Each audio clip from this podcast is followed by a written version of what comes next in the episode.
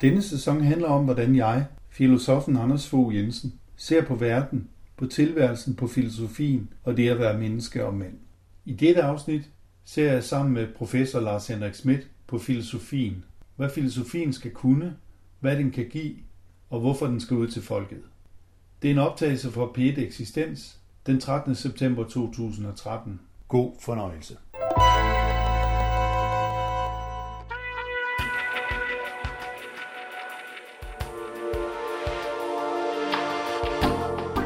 Filosofi er i sig selv ikke forbrug, men det er absolut en ressource, og det er noget, der kan bruges. Og det kan bruges af alle, lige så vel som øldåsen eller mælkekartonen. Ja, der ser man bare. Ikke? Her, nu er det helt indlysende, at det er en del af en indkøbskurve. Vi tager et stykke Platon i dag, og så i morgen tager vi Nietzsche. Ikke? Eller vi er deprimeret, vi tager et stykke Schopenhauer. Der foregår sådan en form for intellektuel forkalkning i samfundslægemet, så kan sådan noget med at tilbyde filosofi lige her, ja, så bliver det simpelthen lettere at presse den refleksionskraft ud i samfundets arterier. Filosofi på tilbud som hyldevare, forbrugsgode. Det er sådan Golden Days Festivalen 2013, som begyndte i fredags under temaet Philosophy Now, inviterer publikum til 2 ugers mulighed for at gå på opdagelse i filosofien og dens mange aspekter. Ulla Tofte er direktør for Golden Days, og hende skal vi høre mere til om lidt, ligesom vi også skal fra filosofiprofessor Lars-Henrik Schmidt, der ikke rigtig køber præmissen, og fra freelance-filosof Anders Fogh Jensen, som gerne vil Danmarks intellektuelle overforkalkning til livs, blandt andet gennem arrangementer som det her. På den måde kan vi måske komme tættere på at hylde vores lærte og intellektuelle på samme måde, som det sker i for eksempel Frankrig. Jeg hedder Anders Fogh Jensen, og jeg er selvstændig filosof. Men ellers så er det jo nok, vil jeg jo nok sige, at festivalen siger om, at den er jo på, i sidste ende et udtryk for et oplysningsprojekt. Ja. Altså også fordi vi mener, at vi får et bedre liv og et bedre samfund, hvis vi gør os lidt mere tanker, eller gør os nogle tanker om det, end hvis vi ikke gør. For nylig optrådte Anders Fogh Jensen i dagbladet Information og forudså der en eksistenskrise for filosofifaget, og jeg citerer: "Underviserne formår ikke at gøre filosofien konkret relevant og vise, at den har at gøre med aktuelle problemstillinger. Mange kræfter går med at holde på filosofiens grænser og vise, at de andre ikke kan være med i dette selskab. Folk vil søge væk af den grund, og så selvfølgelig fordi filosof i Danmark stadig associeres med selvskade og at være verdensfjern og ubrugelig." Citat slut. Og Anders Fogh Jensen fortsætter: "I en tid, hvor folk går så meget op i, hvad de kan bruge ting direkte til, og hvor økonomien spiller så stor rolle, altså kan jeg få et job, kan jeg komme til at leve af det her, så vil filosofifaget helt klart blive truet, tror jeg. Men filosofien skal nok overleve også, selvom vi glemmer den i nogle år. Men det behov, jeg ser, det er, at filosofien netop træder i dialog med folk, dialog med samfundet, med folks tanker omkring deres liv. Og det er der sådan set mange, der godt ved. Men overordnet og generelt mener jeg ikke, at vi i samfundet egentlig har erkendt det behov, vi har for at tænke mere. Altså, vi har enormt optaget af at samle information og gentage noget med de samme begreber, men at vi også ligesom kommer i gang med at prøve at tænke mere. Altså, det kan jo også være for eksempel i politik, ikke? At man tænker mere over, hvad det er for et samfund, man har. Man tænker mere over, hvad for nogle begreber og metaforer, man egentlig bruger om det. I stedet for at sådan bare reproducere for eksempel det samme begreber om vækst eller uddannelse eller inklusion, eller hvad det nu måtte være. Okay, der er, som jeg hørte, 3 vigtige spor i det, Anders Fogh Jensen siger her. Dels er der filosofien i sig selv, dels filosofien som objekt, det vil sige som fag, dels er der som det tredje erkendelsen af behovet for at tænke. Altså, jo, vores tanker farer vildt omkring hele tiden om, hvornår vi skal gøre rent, hvem der henter børnene og kører dem til svømning, og hvad vi skal have købt ind. Men det der med at have et begrebsapparat til at overveje samfundet og verden og vores liv i den, det halter måske lidt. Lad os lige lægge ud med at tage filosofi som tanker og idéer over for filosofi som fag. Altså, der er nogen, der skelner mellem fag og disciplin, og det forstår jeg godt, hvad man mener, men man kunne også sige, at filosofifaget, eller det er jo en lære om filosofien, Og det kan være, det er den, der samtidig kan være truet, men selve filosofien er så gammel, altså den bliver nok ikke truet. Hvad er filosofien så? Ja, det er refleksionen over verden, det er refleksionen over samfundet, det er refleksionen over os selv som mennesker. Og den skal nok fortsætte. Den er sådan set også startet som en tanke og en diskussion mellem mennesker. Det er jo længe før, den bliver institutionaliseret. Så nogle af dem, vi render rundt og kalder filosofer i dag, er jo virkelig bare fagfilosofer, der administrerer den her lære. Men det, der er vigtigt for at være filosof, det er, at man også tænker, og at man giver udtryk og debatterer de her tanker.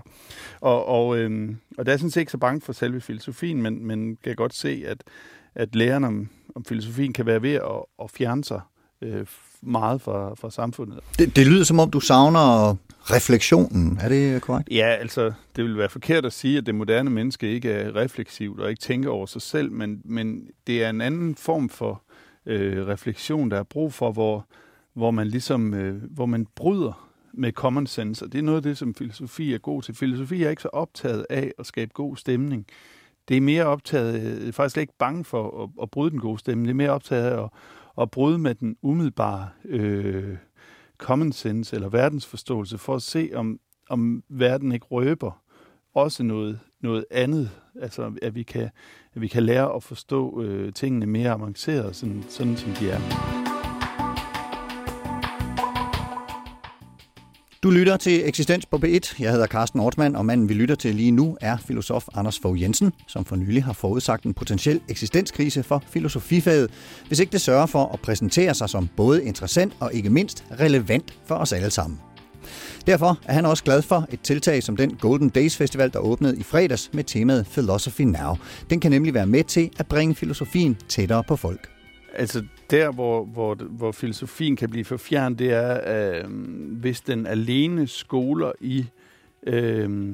i filosofers tanker, i tematikker som for eksempel den gode stat, det skønne, eller hvad det nu måtte være, så forbliver man i noget, som bliver abstrakt for det enkelte menneske, men man må ud og hvad kan man sige, reflektere på det samfund, som er der nu. Altså, og det er der, altså for eksempel den tyske filosof Hegel siger jo, at hvad handler filosofi om? Det handler om at fatte sin tid i tanker. Og der mener jeg, at det, som filosofien egentlig må, og som man må lære folk i fagfilosofien, det er egentlig at filosofere. Og det kan godt være, at det går, og det gør det igennem at lære, hvad er der blevet tænkt før. Men det er ligesom om, at det ikke altid kommer ud over det skoleagtige. Der kunne jeg godt forestille mig noget som for eksempel mere provokerende læring, der ligesom provokerer tanken frem. Og det findes også, men jeg ser bare en fjernelse fra nogle samfundsmæssige problematikker, som jo altså i virkeligheden har været der i mange år, men man kan sige, tilbage i 70'erne, der handlede, altså man kan sige meget skidt om marxismen, men det handlede det mindste om at prøve at reflektere og forandre sit samfund.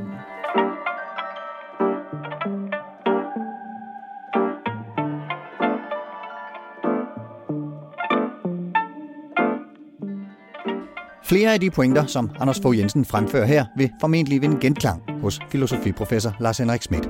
Ja, jeg hedder Lars-Henrik Schmidt. Jeg er professor i filosofi ved Aarhus Universitet, afdelingen på DPU. Men trods eventuelt genklang, så er Lars-Henrik Schmidt også bekymret på filosofiens vegne, når Golden Days Festivalen går ud med en visuel identitet, som signalerer shopping og forbrug. Ja, jeg mødte jo først selve eventkarakteren eller initiativet ved at se en plakat med en indkøbskurv og undrede mig såre, og blev så også undret over, hvorfor jeg så egentlig undrede mig at komme til at tænke over det.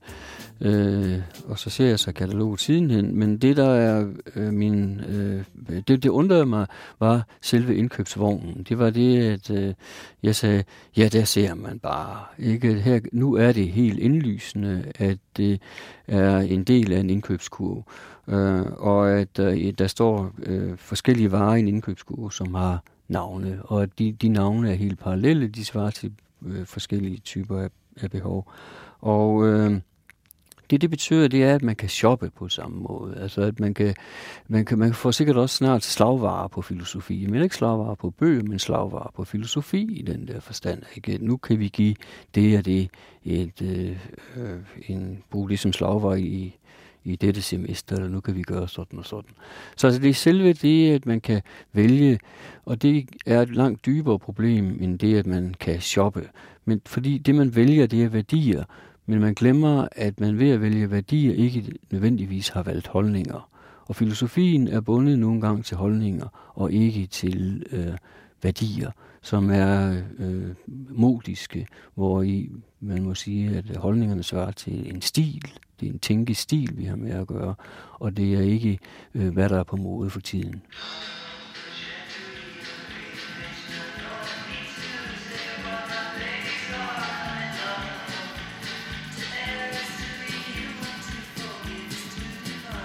For mig er det et problem, at det jo markerer, at det er en del af vores konsumtionskultur, at det er noget, vi shopper. Altså det er det, der det forlegne lidt ligger i, ikke? At man er ikke vant til, at man shopper filosofi. Altså filosofi er noget, som de fleste af os forbinder med en type af intellektuel virksomhed, en intellektuel stillingtagen. Og det er jo ikke det, man gør, når man shopper. Så tager man, hvad skal man sige, dagens tilbud, eller man går ud efter det, der lige er nødvendigt for en. Så altså det er, at filosofi ligesom bliver præsenteret som enhver anden konsumtionsgode, ja, det kan gøre en lidt nyfin selvfølgelig, hvordan må de arrangere det, men også lidt forstemt måske allerede ved, at når det vi anser for at være en afgørende akademisk og frem for alt altså blot intellektuel disciplin nu, kan gøres til en event. Men hvad frygter du, at den her event, hvordan den kan komme til at påvirke, ikke så meget måske filosofien i sig selv, men folks syn på den? Ja, den almindeliggør jo filosofien, og det vil sige, at man på den ene side, så skal man sige, ja, det er fint, at den store gave, som jeg vil hævde, at filosofi er, og filosofiens historie er, og aktuelle filosofiske refleksioner er, at den er der flere, der får del i, og har mulighed for at få del i. Det kan kun være af det gode.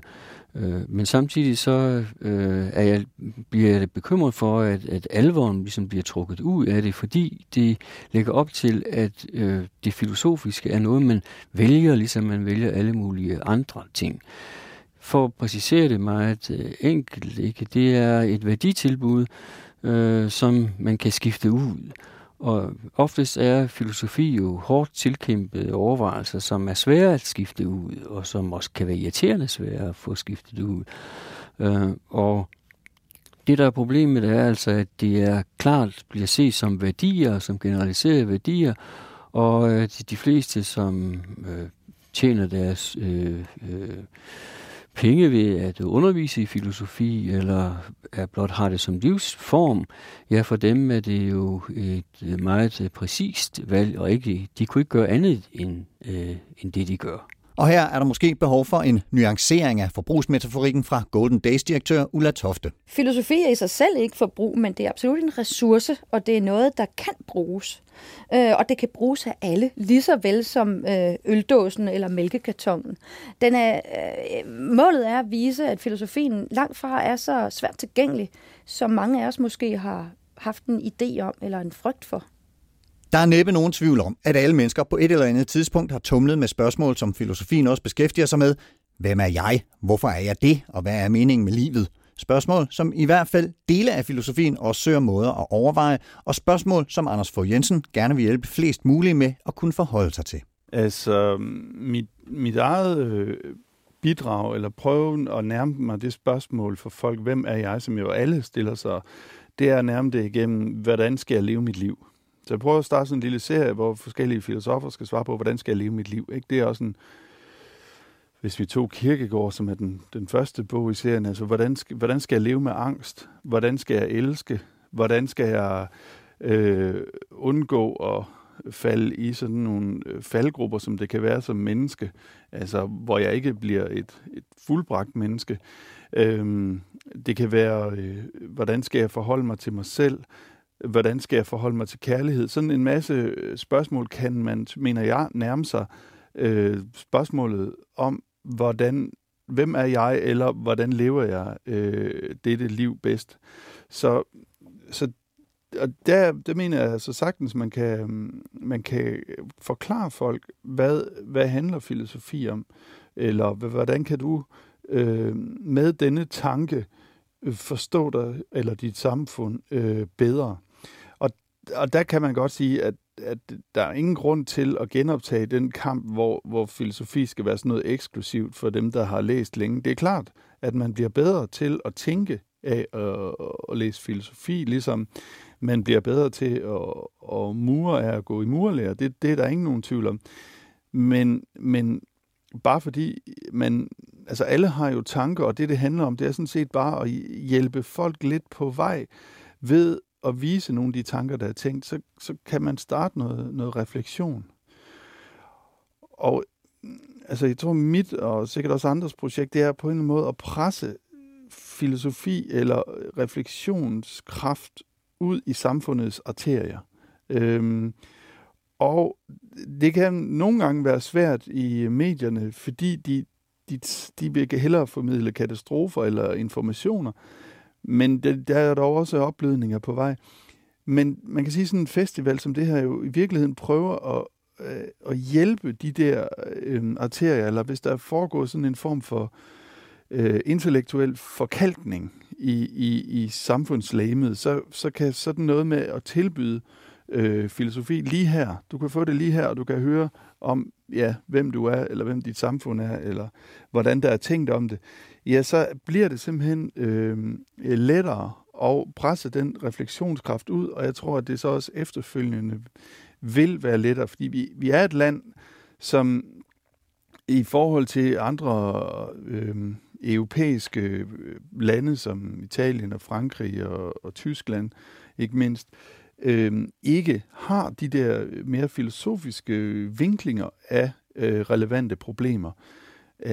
Og her vil jeg også sige, at journalisternes aktualitetsbegreb må vi også sådan ligesom prøve at ændre på, fordi det er ofte det der aktuelt, det er det, de andre medier skriver, eller det skib, der lige er sunket, eller den forestående krig. Men aktuelt, vil jeg sige, det er jo også, hvordan er familieinstitutionen, er den truet? Hvad stresser folk over? Sådan nogle ting er jo også aktuelle, selvom de ikke, hvad kan man sige, lige nu hænder. Og der kunne man godt nogle gange have lyst til at pille lidt ved det aktualitetsbegreb. Fordi der er en aktualitet, som ikke er sensationel, men som foregår hele tiden. Og det er den, der man må vise, kan reflekteres.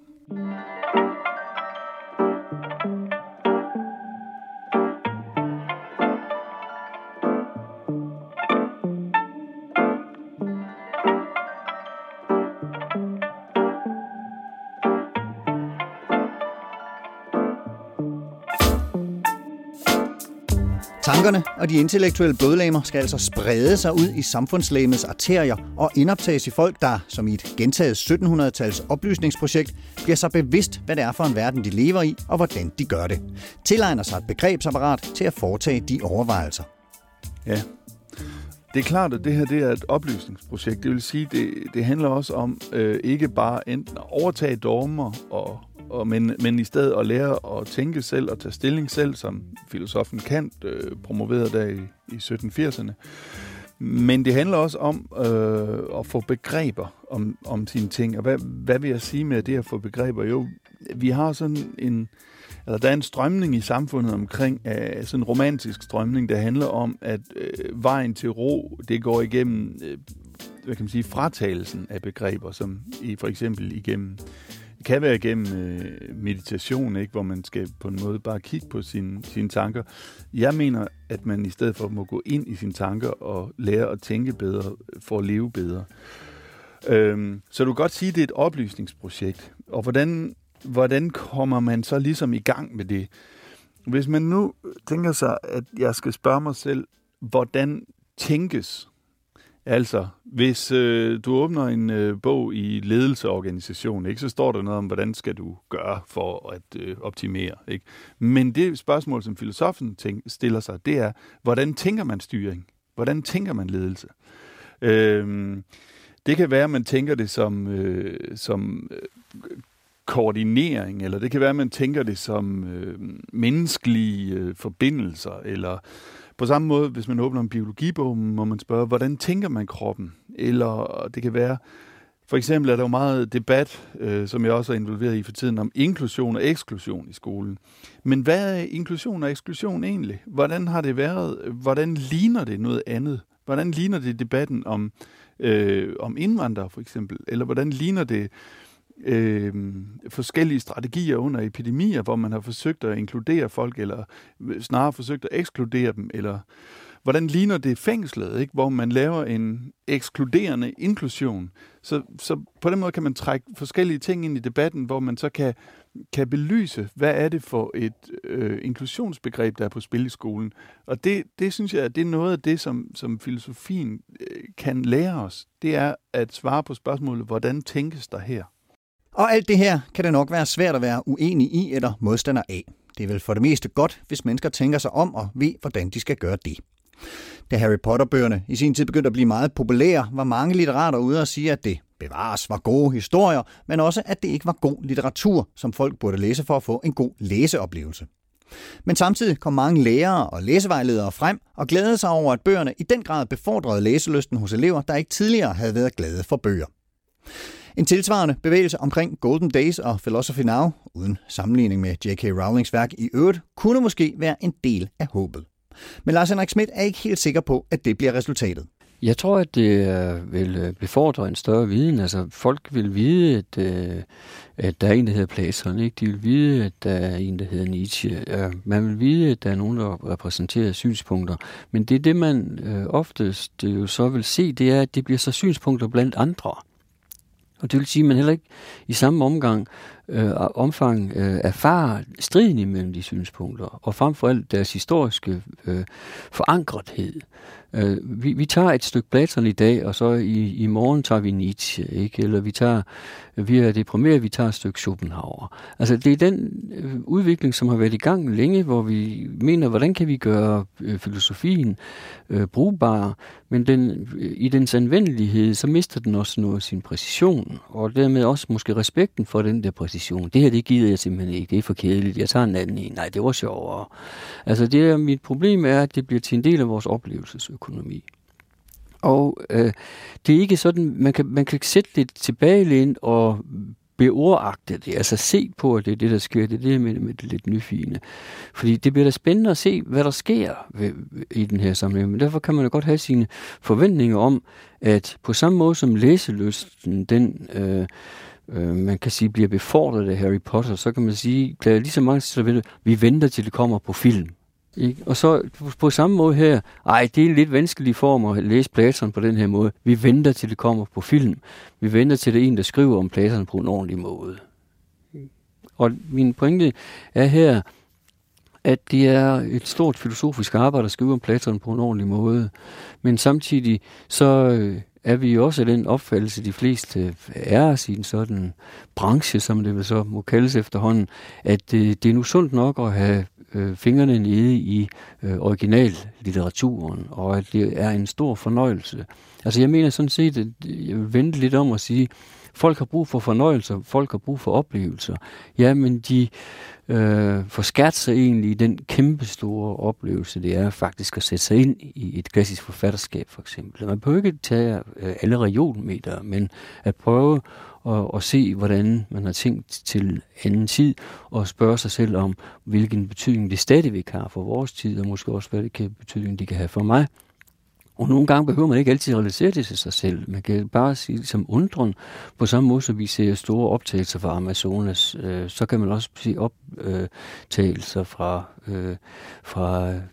filosofihistorien. Og, altså, der er altså forskel på Botanisk Haves væksthus og Amazonas. Så der ligger, lyder det som om, en risiko for, at det, der sker med en festival som den her, det er en eller anden form for det lyder måske lidt voldsomt, men en eller anden form for ligesom forfladigende popularisering. Altså man vil sige, at dem, det går godt, er selvfølgelig dem, som er dygtige til det. Det er klart, og det bør de også have al ære værd. Men min tanke er, at det, at vi forestiller det sig som noget på linje med alt muligt andet, og det er det, vi gør, når vi mener, at det er en del af vores almindelige oplevelsesøkonomi, og eventen er blevet vores moderne sociale samværsform for sociale begivenheder, ja, så bliver det noget, hvor det er svært, at så skal vi til at diskutere, om det skal være skrabeæg, eller burhønsæg, eller det skal være økologisk æg, og hvad som helst. Ikke? Og det der jo så viser sig jo, at det er der jo altid delte meninger om. Så altså, min pointe er, at det er almindeliggørelsen, åbner for en ny indsigt for utrolig mange mennesker, samtidig med, at man altid er lidt nyfigen ved at åbne øjnene for noget, som eventuelt ikke er for alles øjne.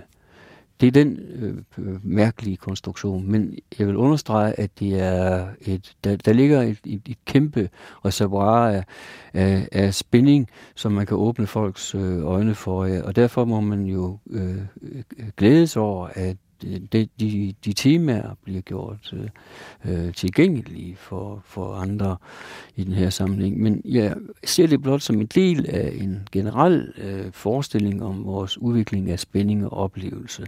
Og dermed så bliver det sådan en levende gjort til Google i stedet for. Og det er det, der er min bekymring, at ting eksisterer først, når de bliver fortalt, og nu om dagen, så skal de enten fortælles på Google, på Wikipedia, eller de skal fortælles i en event. Altså tingene kommer ikke til os, som de ville gøre almindeligvis i en intellektuel historie, eller i vores dannelsessystem, og for nogle vedkommende også i vores uddannelsessystem.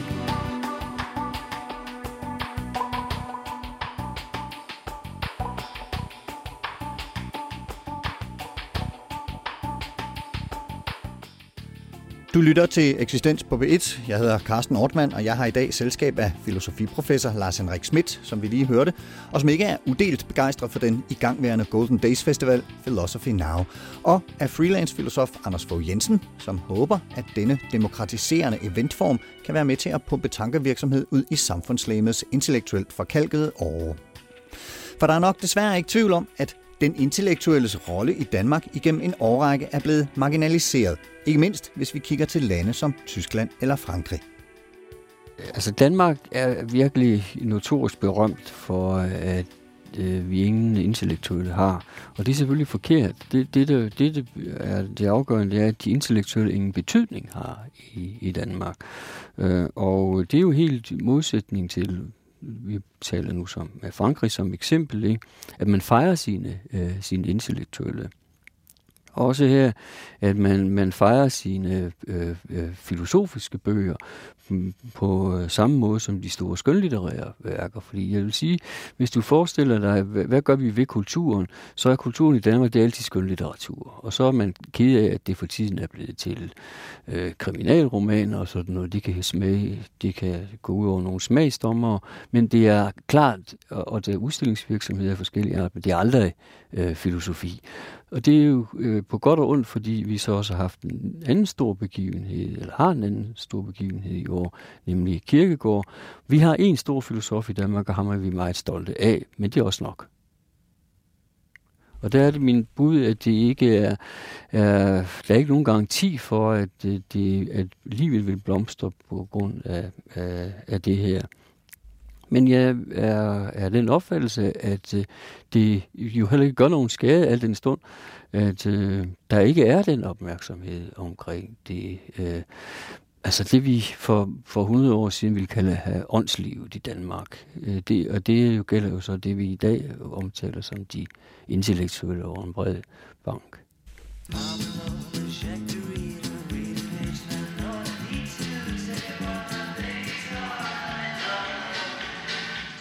Jeg mener egentlig, at filosofen skal blive intellektuel. Og hvad mener jeg med det? Jo, for eksempel i Frankrig er der en tradition fra siden Zola, for at forfattere og filosofer og sådan noget havde været intellektuelle. Sartre og Foucault er andre eksempler. Det vil sige, at man På den ene side er man i gæld som filosof, ikke? Man skylder ikke bare staten noget, fordi man har lært, fået en uddannelse. Man skylder også hele idéhistorien noget, som man på en måde må give tilbage. Men man skylder ikke mindst samfundet noget, nemlig at bruge den her refleksionskraft. Og hvad handler det om? Ja, det handler om, at man som filosof må deltage i debatten. Man må give sine refleksioner til kende, således at der kan træffes bedre beslutninger. Det er klart, at det hele tiden står i fare for, at man breder sin egen ideologi ud over det. Men det kan jo for eksempel være i de her år, ikke, at den intellektuelle også kan bruges til at nedbryde højre-venstre-skellet, for eksempel.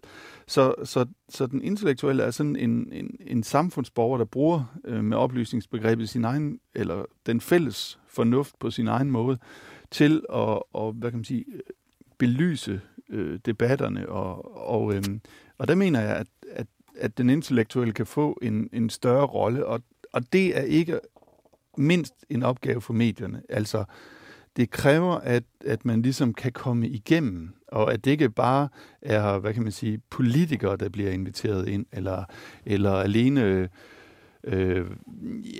folk, der er inde i felterne. Altså, hvis det er skolefolk, der bliver inviteret ind til at diskutere skole, så er det klart, at de må komme ud med en bestemt type af resultater, eller mediciner, der diskuterer sundhed. Så kommer de ud med en bestemt type af svar, men det er også en opgave for medierne at få filosofien ind til at reflektere over det her. Og det, jeg synes faktisk, at der er nogle tv... Nu er vi jo selv i et program, der faktisk gør det her, men jeg synes også, at der er nogle tv-kanaler, som er begyndt at åbne lidt for den her slags, og det hilser jeg meget velkommen.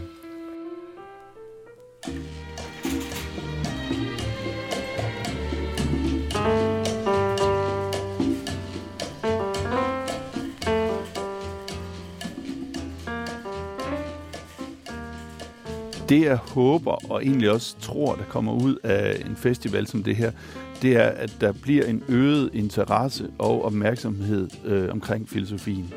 Altså, hvis man bruger et andet eksempel, som fylder bare lidt i år for folk, det er nok de fleste, der har lagt mærke til det, Kierkegaard, så kan man sige, ja, så skal vi snakke meget om Kierkegaard, og vi er nok ved at kaste op over ham, når vi når til december.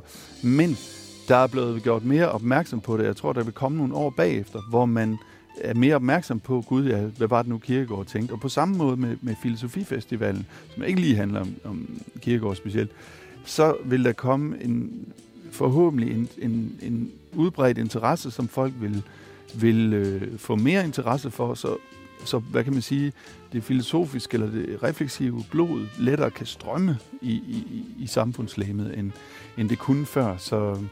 Så det mener jeg må være det oplysningspotentiale, som festivalen har.